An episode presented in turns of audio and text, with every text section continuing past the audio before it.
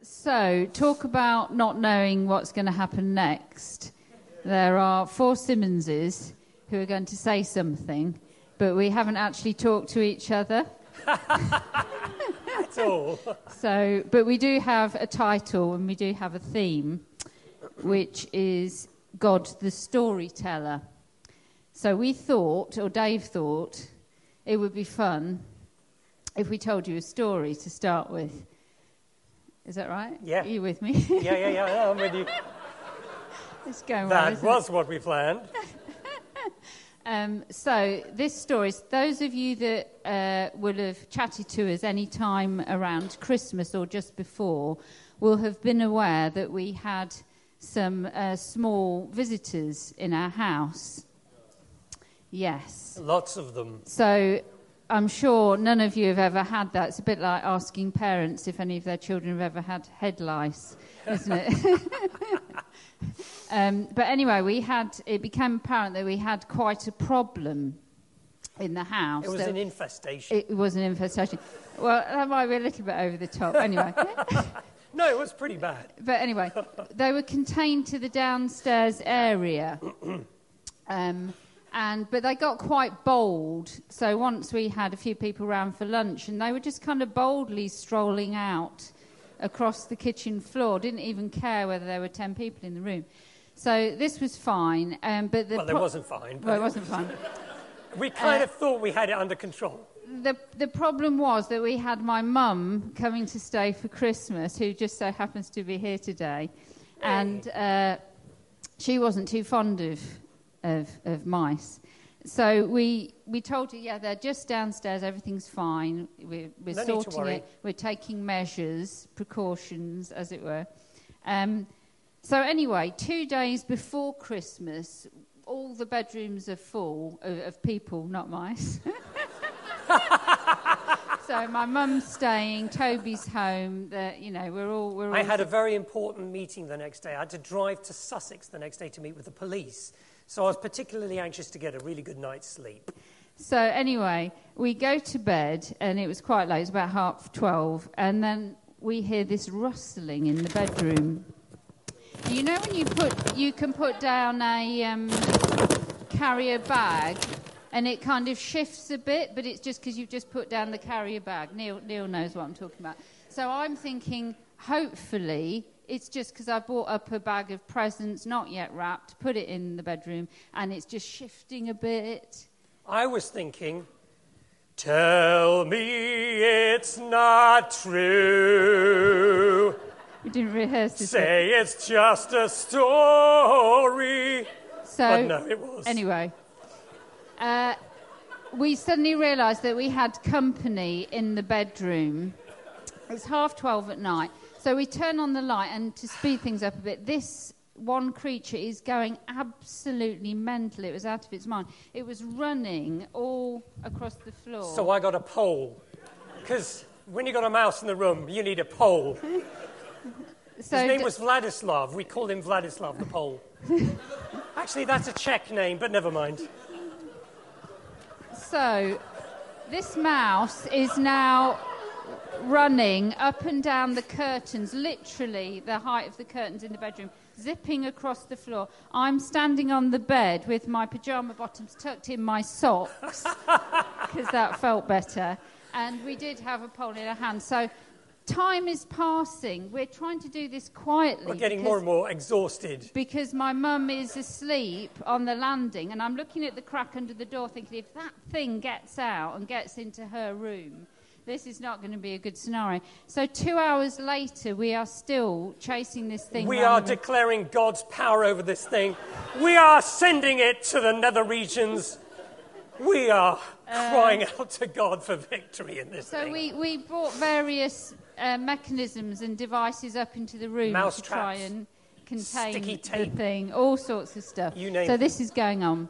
Uh, Dave's getting a little bit anxious. I actually went to the uh, bathroom at one point and saw the bath and thought, well, we can't sleep in the bedroom tonight, that's for sure. Is it? Could we possibly, you know, one of us sleep in the bath or the car? Because and how many nights is going to? Anyway, it did actually come to a conclusion when the thing ran up, jumped up, in fact, into Dave's dressing gown, which was on the back. I mean, it was door. on the pillow at one point, just yeah, staring on at the pillow. On Come the on. Thing, seriously. I could see you. It, w- it overstepped its mark, so it goes up there. And to cut a long You could see the tail short, hanging down. It was really uh, creepy. we grabbed stuff that was available, such as deodorant and other things, and it was safely uh, ta- taken out with taken out of the room in the end. So that was good, and we did get see. But after two hours of this thing, It was amazing. But I got to my meeting, you'll be glad to know, and the police didn't know any, any different. So So we realised that as a family, we have that has nothing to do with anything we're going to talk about. Actually, anyway, as a family, we appear to have collected stories over the years, um, crazy stuff, whether that's disastrous camping trips, many of which you will know. Memories of Lynn Coles crawling round in the mud in the fog in May digging a trench round our tent so that the river could go round it, not through it. Uh, and so on. Even the run that we did for the coffee shop last week, if people said, How did the run go? My answer was, I took a wrong turning.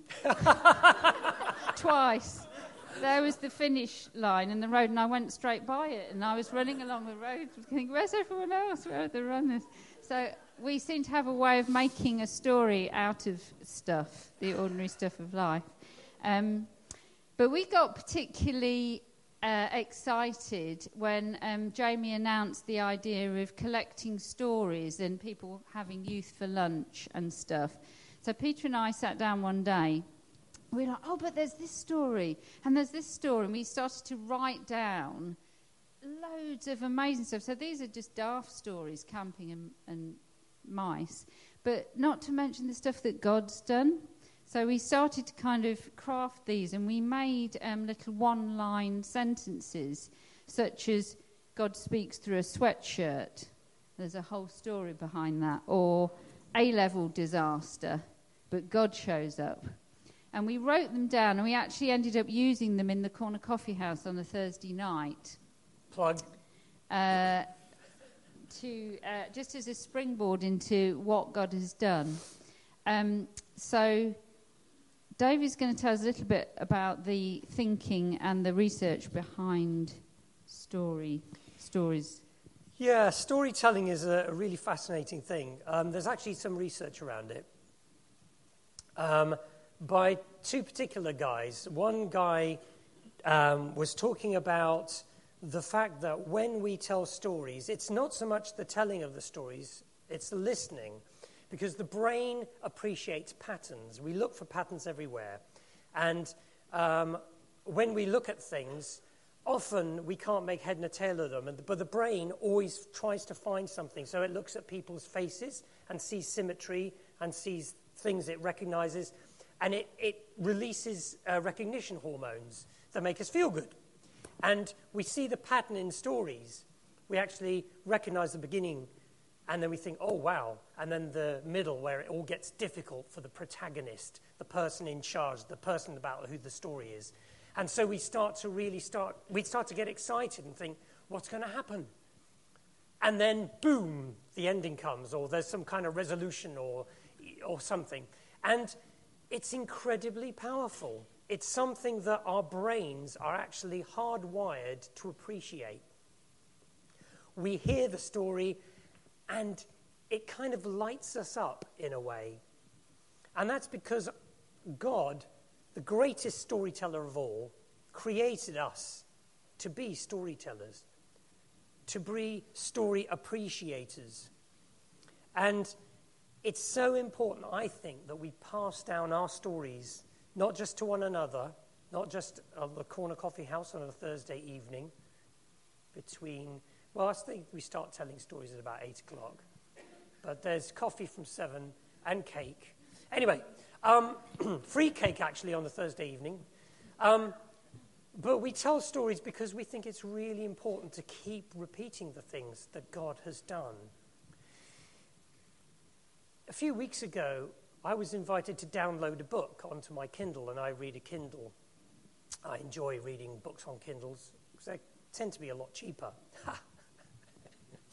and uh, this particular book was amazing because it told the story of a young couple from Scotland who uh, took a boat in 1914, around about when the war was breaking out, and they went to, to India. And they went to a village there and they started working there. And the, the book is full of amazing stories that happened to this couple. And I can imagine as the couple grew older, they added to their store of stories. They moved from one village to another. They kept building sort of uh, communities wherever they were.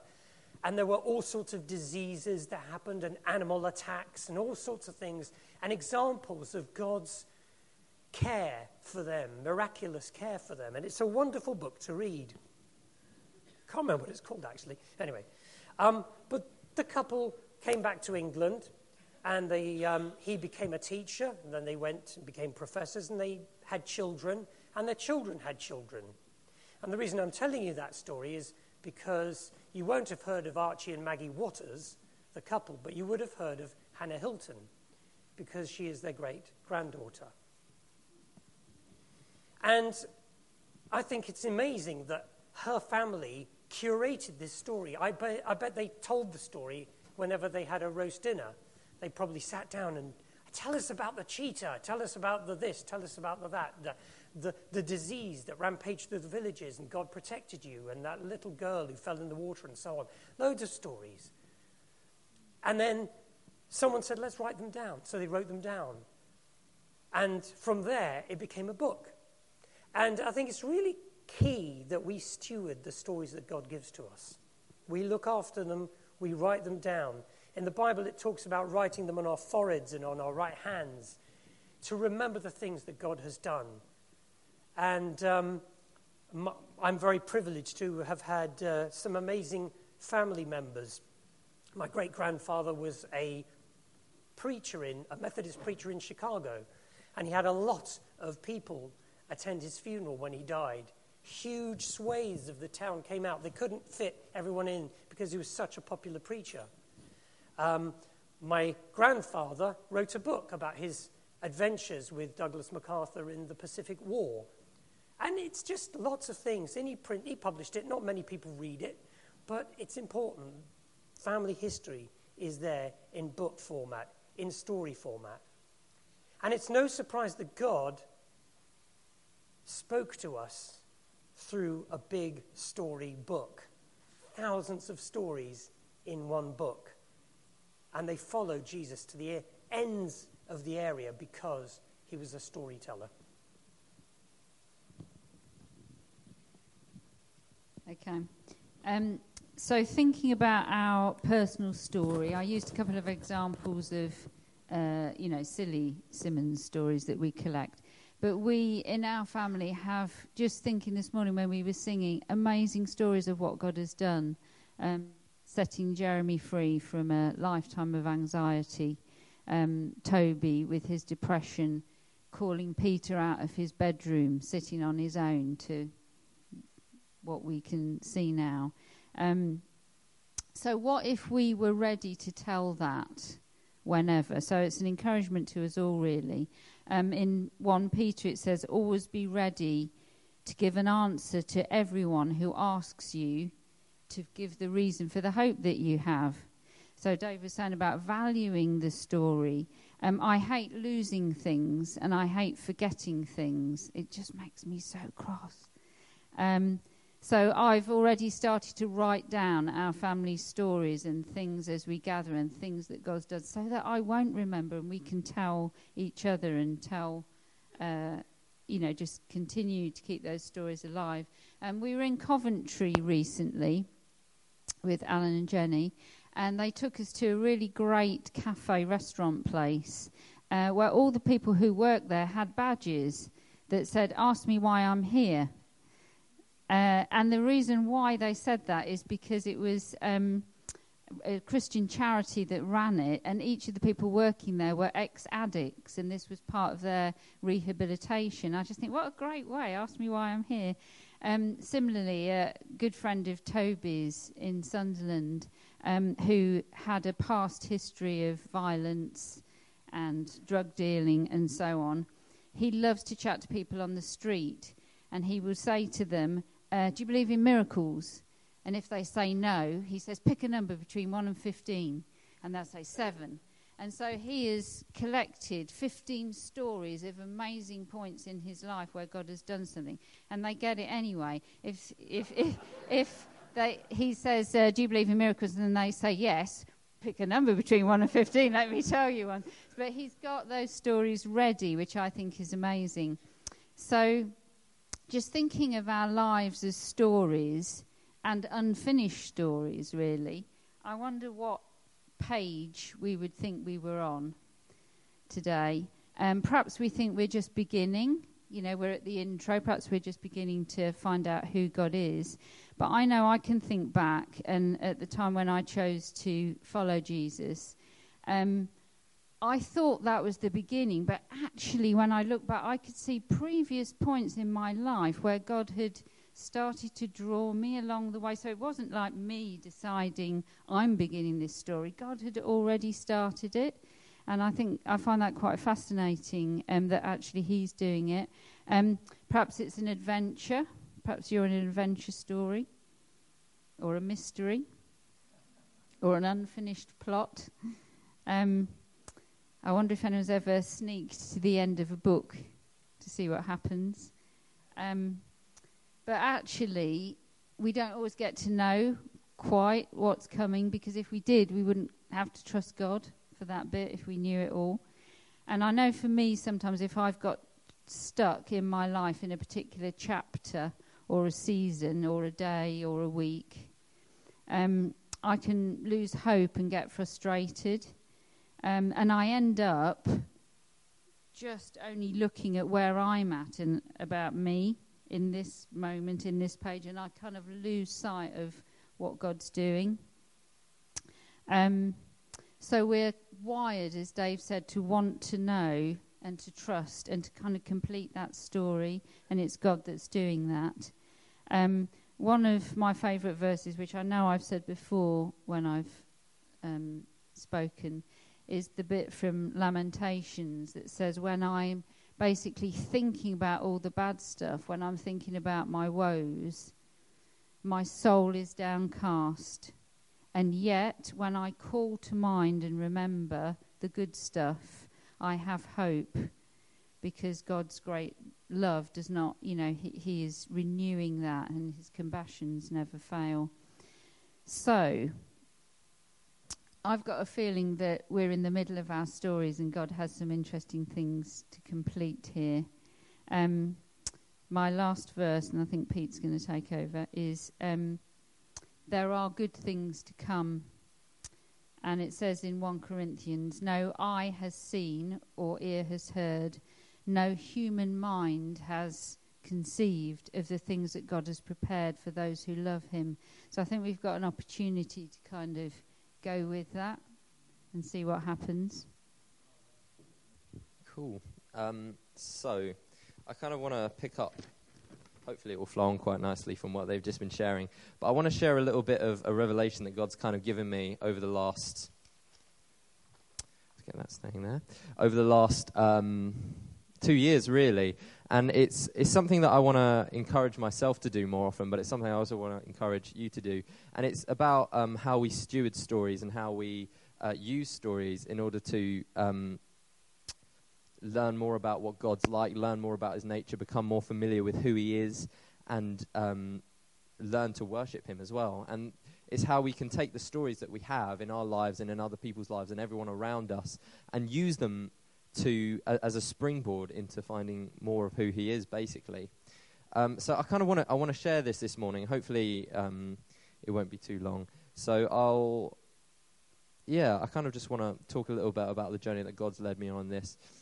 So, God, we kind of looked at the importance of stories and how God has created us all to enjoy stories and understand and really, we really connect with a good story. I don't think there's a single person who wouldn't say they don't enjoy a story in whatever form it is, whether it's a film, a book, or um, even just a conversation. And that is something that God's put inside of us. And God has given every single one of us um, a story. It's in our lives. There's a story of our lives. And, you know, there's obviously the big story, but there's lots of little ones made up. And I'm sure we can bring to mind, if we really think about it, the things that God has done, those testimonies, those breakthroughs. And it's interesting how easy it is to forget them. But it's amazing how, um, how powerful it is when we remember them and actually think about them and turn them over in our minds. And so we've got these stories, these testimonies in our lives, but we've also, we're surrounded by incredible stories of the people um, who are around us in church, who are around us in our families, and, and things like that. So there is an absolute abundance, there's a richness of stories around us. And I kind of want to explore a little bit about how we can approach those stories. This might be fairly, you, might, you may have heard this or done this before, but for me, it was a real it was a real breakthrough and a real under, got me into real understanding how I can learn and know God more. Um, so yeah, I believe at the root of every story, every testimony of God, there is almost like an open door to know more of who He is, to know more about His character and His nature. Um, so, for example, we hear a story about someone being healed by God's power. There's an understanding that God is a healer. It's not just this is something that's happened to this one person in this one time. It's uh, understanding of his nature. There's something about his character or a story of provision. If God provides for someone, we then understand that this is who he is. He's a provider. It isn't just he provided in this one situation.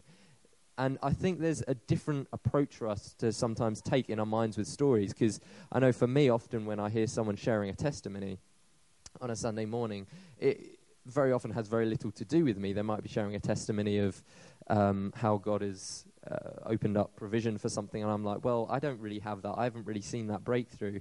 But the, the issue with that is that I'm very focused on myself. I'm very focused on how God is working in me. But actually, if I focus on in that story on what God is doing, I'm able to then say, actually, God has done this in this person's life, whether it's me or anyone else, He's done that in this person's life. And that reveals something about who he is. And that is just as true for me as it is for them. Hopefully that makes sense. I don't, it makes sense in my head, but I'm trying to, trying to get it out. So it, it's a change of position of this is what God is like. It's, it's not um, one off story, but it's this is who he is, this is his character, this is his nature. And those things are eternal, those things don't change. The Bible tells us that God never changes, that he's the same yesterday, today, and forever. And that is, that's true. So when we uncover that part of his character, that part of his nature, who he is, that is eternal. That is something that we will take with us forever. So that's a really precious thing. And I believe that every story there is an invitation to get that little bit more of what he is like. It's not just a nice story necessarily, but it is an invitation to learn more about who he is. And when I started to realize, I thought that is a really, really exciting thing. Because I think one of, you know, learning about God's nature and who he is is one of the most powerful things we can do. Um, when the enemy lies, he more often than not lies about the nature of God and who he is and what he's like. And so, what we can do with stories is we can build up an arsenal, a, a library of truths about who God is. Say, no, he's done this. He did this for this person. He, he did this. You know, the Bible is a storybook. There's hundreds of stories about what God's like. You know, he did this in my life. He's done this at this point. And we can remind ourselves of what he's like. And that, that's, that's exploring God's glory. It's almost like every time God does something, He acts. Every time He does a story, every time there's a testimony, like there's a little bit of gold dust that we can gather and take with us. Um, and actually, we can take other people's stories and make them our own. Um, there, there, are often times where people have shared stories on a Sunday morning. I'm like, I'm taking that. Like, I, I need to know what God is like in that right now. So I'm going to take that and I'm going to really uh, mull over it. I'm really going to chew over that story and really allow God to teach me what He's like through that. And that's kind of the next thing I want to explore. It's, um, it's just a different position we take when we're listening to these testimonies. Um, so rather than just hearing a testimony thinking that's great, that's great for them, kind of like I explained before, that's a good story, there's uh, an active diligence we can take. Um, of actually taking that story, saying, No, I'm going to explore this a little bit more. I'm going to take this, I'm going to hold it before God, I'm going to invite Him to speak to me through that story. It doesn't have to have anything to do with us, it doesn't need to relate with us in any way. And that's the cool thing because there's no requirements, it just needs to involve God. And there are tons of stories like that.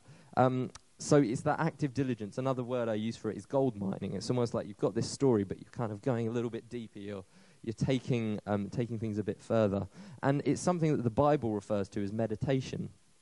Um, there's so many Bible verses, particularly in the Psalms, where, where David and the other psalmists uh, talk about this idea of meditating on what God has done, mulling over, chewing over. So, for example, in Psalm 77, it begins off by talking about the difficult situation that the psalmist is in. And then it says, But I will remember the deeds of the Lord. I will remember your wonders of old. I will ponder all of your work and meditate on your mighty deeds.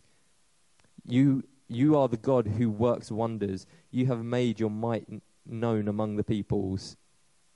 So it's that sense of, I will meditate, I will ponder, I will call to mind those testimonies, taking those stories and um, reminding ourselves, remembering them, and chewing over them, and letting God teach us what He's like. Um, there's another one, uh, Psalm 145, where it talks about one generation shall commend your works to another one and declare your mighty acts. I love that because it's about stories being passed down from generation to generation. It's uh, there's a real stewarding. You can tell, like these guys in the Old Testament, they passed down these stories. They didn't have books, they didn't have the technology we have now. They, they had to pass it down through writing and through telling them the stories. On the glorious splendor of your majesty, on your wondrous works, I will meditate.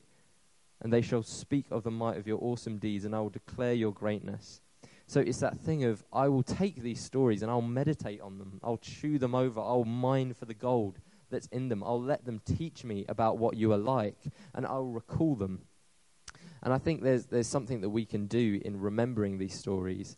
And it's interesting, when I was looking at the word to meditate that he uses in the Hebrew, one of the things it says is to sing and to speak, which is interesting because I actually think a lot of the times when we're singing worship songs, what they're doing is they're reminding us of, of, of what God is like.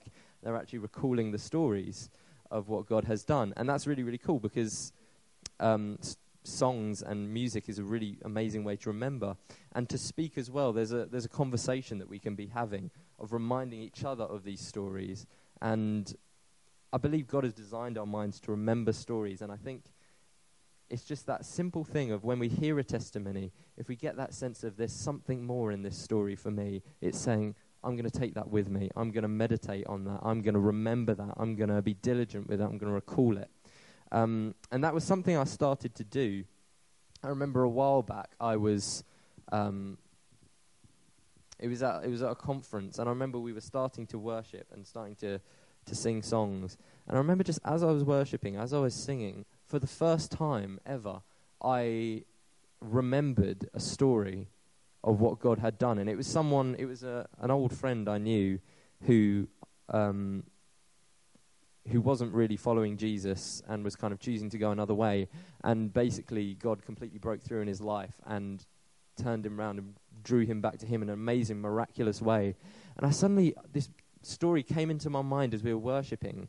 And I suddenly thought, oh my goodness, what does that tell me about God? His grace, His mercy, His ability to change around a situation, His power to change our hearts. And suddenly I found myself getting so I can't really describe, just excited about who God was, about how powerful He was. And I just felt God saying, You're starting to get an idea of what worship is about, what praise is about. You're starting to understand that it's about taking the stories, learning about what I'm like in the story, and then letting that excite you, basically. It's quite simple. And it's simple, but it does require that little bit of practice. It requires that taking the story, being diligent, doing that gold mining, but I found that as I took time to do this, taking stories, meditating on them, pondering on them, mining for the gold in them, talking them through with people, I started to find they get a lot easier.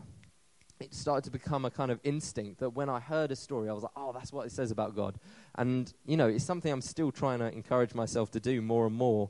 Um, but it, it's that thing of these stories are a springboard into knowing who God is. And um, I think we can encourage each other in this. We can help each other in sharing the stories for a start, which is a very good thing. I know it's something I'm not very good at. I hate sharing stories about myself, but I know the power of it, so I know that it's something that needs to be done.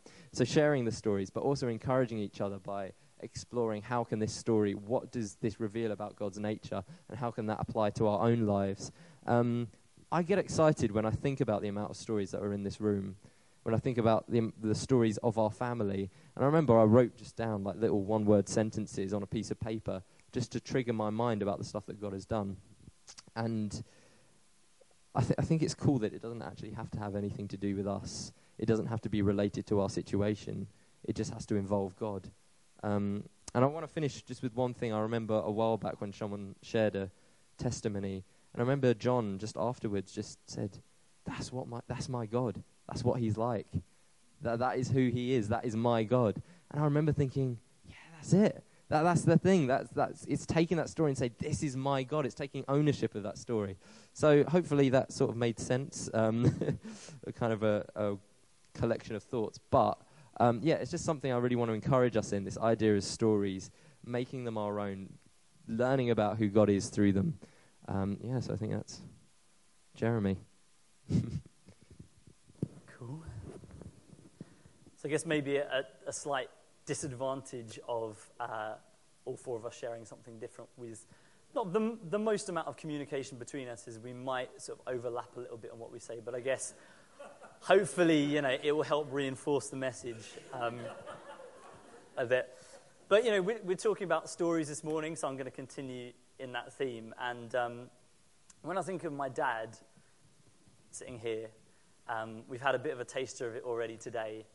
Um, I think of a storyteller. You know, that's just his passion. That's what he loves doing. When he's telling a story, he just comes alive. You see something light up inside of him. And, uh, you know, I think of the stories he would tell us as kids growing up. And, you know, he'd read the books and he'd do, like, all the different voices. And we'd be like, oh, can you do this story tonight, Dad? And, you know, he'd just do all of these. And regional accents as well. He's got a real amazing gift for regional accents. So, you know, the, the, kind of storybooks would all have regional accents and, you know, appropriate to all the different characters. And, and I just, I can't separate the idea of my dad from the idea of a storyteller. And I just know that when I think of my heavenly dad, it's exactly the same. He's a storyteller. That's who he is. That's his heart. That's his passion. And, uh, and my earthly dad gets that desire and that passion from my heavenly dad. Um, and so I, I wanted to kind of shift a bit. And, and uh, we kind of felt we wanted to, to finish today thinking about the, the overarching story of, of salvation that actually God's written um, throughout history. The Bible talks about God being the author of life, that He's the one who created life, you know, that we're His story, we're His poem, we're the people He's created. Um, as we've looked at today, the structure of stories, you know, the beginning, the middle, and the end, you know, the fact that we get emotionally caught up when there's, there's a cliffhanger and we're desperate to know what happens in a story. Um, that desire in us to know what happens in a story, that's our God breathed passion for stories uh, stirring within us. And it, it can be easy to think sometimes that the world owns storytelling, you know, whether it's kind of massive, high budget uh, blockbusters or, you know, trashy fiction or whatever it may be you kind of think, oh, that's the world's thing. You know, that's, that's, what, that's what the world does. But it's not. Like, it's totally God's thing. Stories are designed by God, and they're designed for us to be enjoyed. Um, God owns stories, He owns storytelling, and as we've seen, He spoke to us through a storybook. And when Jesus came in the flesh to speak to us, He spoke to us in stories, and it's just, it's so clear. Um, so, what about this, this greatest story that, that God wrote? Um, for me, when I think about really good stories, uh, most of them have like a seemingly irresolvable problem at the heart of them. Um, so whether it's, you know, how does a bunch of hobbits destroy a magical ring in order to save the world, you know, that, that's a problem. You know, how, how does that happen? Or, you know, who could ever learn to love a beast? You know, I, we recently watched Beauty and the Beast. And, um, yeah, that's a problem. That, that's, that's a real, a real problem. Um, or, you know, what do you do with a crazed mouse in your bedroom um, at 2 o'clock in the morning? Problem, you know. And when I think about the history of, of the world and, and salvation, I think the problem at the heart of this is how can a holy, all powerful, perfect God, how can the Alpha and Omega, who created everything, relate to us human beings who are very much not holy and perfect and all powerful? Um, in fact, you know, as we've already seen this morning, some of us feel like we've got you know, bird poo all over us. You know, how can this happen? This is a problem. How can an all powerful God relate to us? But also, when I think about good stories, I think often they have an unexpected twist. Something happens, something changes um, that comes out of the blue. And I think God wrote the most amazing plot twist ever devised in that he became a human being. Like, God actually became a human being. And there's that really famous prophecy in Isaiah 53 that people often talk about at Easter, and it talks about the sacrifice that Jesus made for us, um, how he took our sin upon himself. And it starts with two really interesting lines. It says, Who has believed what he has heard from us? And to whom has the arm of the Lord been revealed? And my kind of modern day interpretation of that is, Who saw that coming? Like, who, literally, who saw that coming? you know, the God of all the universe shows up in a smelly stable as a baby. I mean, what? Like, that, that's crazy. That's the greatest plot twist ever invented. And nobody saw it coming. The enemy didn't see it coming. Human beings, we didn't see it coming. And that's God. That's our storyteller. And um, the other thing is, though, that, that we human beings, when Jesus came to us, we actually put him to death. We put Jesus to death as Peter says in the book of Acts, he says, You killed the author of life. We killed Jesus. We, we hung him on a cross. Um, but as we know, and as is kind of very evident at this time of year, God raised him to life. And in his resurrection, we can have new life. And this resurrection of Jesus um, became the turning point of all history. But I really don't believe God's intention was, was for, God, for Jesus' resurrection to just be a, a historical fact that happened 2,000 years ago. Um, I believe He intended for it to be the turning point of our lives as well. Um, because when we say to Jesus, I want you to be Lord of my life, I believed you died and that God raised you from the dead and that now you're Lord of everything, and I want you to be Lord of my life. When we say that to Jesus, it's as if God writes the resurrection into the narrative of our lives. And until that point, I believe all of our lives are heading to a, a dead end, quite, quite literally.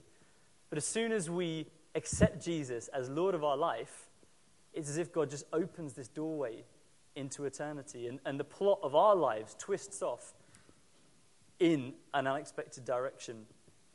Um, because a lot of people try to write the story of their own lives. I mean, I've tried it. You know, for so long, I was constantly thinking, oh, you know, I'd love to get this job, or I'd love to do this thing with my life, or maybe, you know, I bet this relationship is going to be really good for me. And, and we have all these ideas about what would make a good story, what would be adventurous or exciting or interesting. But ultimately, we are not equipped to write the story of our lives. And when we say to God, when we say to Jesus, I want you to be Lord of my life, it's as if we hand him the pen and say, I want you to author the rest of my life. And we give everything into his hands because he knows exactly what direction to take us in. He knows how to turn our life in a good direction, as, as my mom said earlier. He has good things planned for us, he has adventures, he has unexpected twists, he has resolutions that we couldn't have dreamed of. And so I just feel um, today that, that maybe there's this reminder that actually, maybe for the first time, or again, we could be saying to God, I want to hand that pen to you. I want to say that I'm not going to write my life. I'm not going to try and write the story of my life, regain control of the narrative, but actually, I want you to take control and, and lead my life in the direction you want to lead it. Um, obviously, we're talking at the moment as a church about being led by the Spirit, about being sensitive to, to what the Spirit's saying, what the Spirit's doing. And I believe that's the adventure of, of having God write the story of our life is we're saying, God, where do you want to take me today? What chapter have you got to write now? Um, what have you got for me to do? What job? You know, what friendships have you got for me to pursue? Uh, what words have you got for me to speak um, or to say? And this could be the first time you've ever done that. First time you've ever said, Jesus, I believe you're Lord, and I want to hand over the pen of my life to you. Or it could be just a reminder and a sense that maybe, actually, maybe I did do that. I, I'm, I find myself kind of trying to regain control and rewrite bits myself. And I just want to completely say, God, no, it's in your hands. I trust you in what you're doing. Um, so, yeah, that's where I think I want to finish.